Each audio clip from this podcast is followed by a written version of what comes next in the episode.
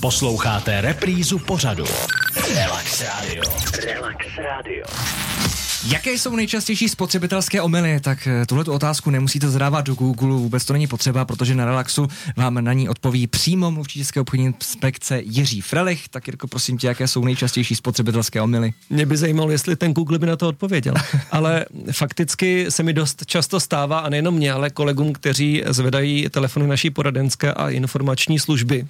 Takže kdybyste chtěli 222 703 404, zeptejte se tam na cokoliv v pracovní dnešní době tam jsou lidé ochotní vám poradit, ale také vám řeknu, že jsme zpracovali spotřebitelského průvodce, takže dotazy na vaše otázky nejčastější najdete na choi.cz lomeno průvodce.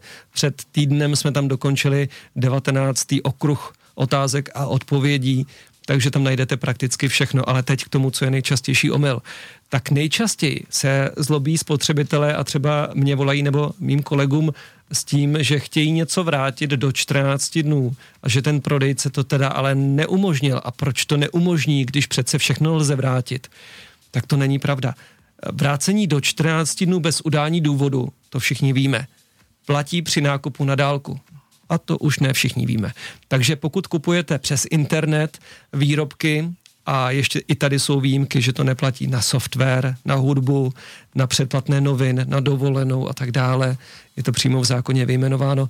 Tak pokud kupujete elektroniku, televizor, oblečení, mobilní telefony, boty, tak to můžete vrátit do 14 dnů bez udání důvodu, pokud to kupujete na dálku, typicky přes internet. Nemůžete to vrátit vůbec, pokud to kupujete přímo v té prodejně, protože smyslem toho zákona, který nám umožňuje vrátit do 14 dnů bez udání důvodu, je, aby si to spotřebitel vyzkoušel. A protože je v prodejně a má šanci si to vyzkoušet, obléci, prohlédnout si ten telefon nebo ten televizor, tak tady to vrácení do 14 dnů, to zákonné bez udání důvodu neplatí pouze při nákupu na dálku, a ještě tam jsou drobné výjimky, ale všechno, co jsem zmínil, boty, televizor, eh, mobilní telefon, jakákoliv elektronika lze vrátit do 14 dnů při nákupu, tedy přes internet. Já rád dělám to, že dojdu do nějakého eh, elektra, podívám se na ty mobilní telefony nebo na ty televizory, jak se mi která líbí, ta televize, vyberu si ji a pak si ji objednám přes internet a už si to tam jenom vyzvednu a vím,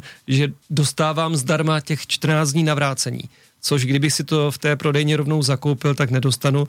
A ještě takový malý trik, někdy dokonce přes ten internet je to lehce u toho samého prodejce levnější než v té kamenné prodejně. Ceny pohonných mod, ano, skutečně zažili raketový růst. Bylo to samozřejmě po začátku válečného konfliktu, teď už nám postupně klesly. Ta situace je samozřejmě lepší, ale my všichni řešíme tankování a zajímá nás, jestli můžeme podle České obchodní inspekce tankovat u kterékoliv čerpací stanice. Vy často právě čerpačky kontrolujete, tak Jirko, jak to je? Jako řidič i se zájmem koukám na to, kdo dostal pokutu. Vy se můžete dívat taky, protože na stránkách České obchodní inspekce choi.cz je záložka pro spotřebitele. Tam jsou eh, další záložky, třeba pokuty za nejakostní paliva a už od roku 2012 má Česká obchodní inspekce zákonnou povinnost zveřejnit jakoukoliv pravomocnou pokutu, eh, kterou dostane čerpací stanice za palivo. Tak se podívejte, kdo dostal pokutu a za co. Obecně se dá říci, že Česká obchodní inspekce je vázána počtem kontrol, které musí udělat. Je to 2850 plus minus e, za jeden rok a to je velké množství kontrol. To znamená, že za jeden den pracovní zhruba 10 kontrol provedeme na čerpacích stanicích a z toho množství pouze v 18 případech v loňském roce jsme zjistili nějaký, nějakou odchylku, nějaký problém e, oproti tomu, co má být podle normy a často šlo o nějakou sezónní odchylku, že prostě ta e, nafta, která má být v zimě, se prodává ještě na konci jara a tak dále.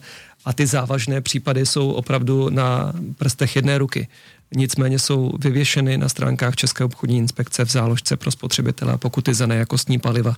Takže já bych se nebál tankovat kdekoliv, sám se dívám na cenu, protože vím, že ten můj oblíbený prodejce pohoných hmot s nízkými cenami už dlouho nedostal pokutu, takže se u něj nebojím tankovat. Náš rozhovor ještě nekončí a díky, že jste s námi. Relax Radio.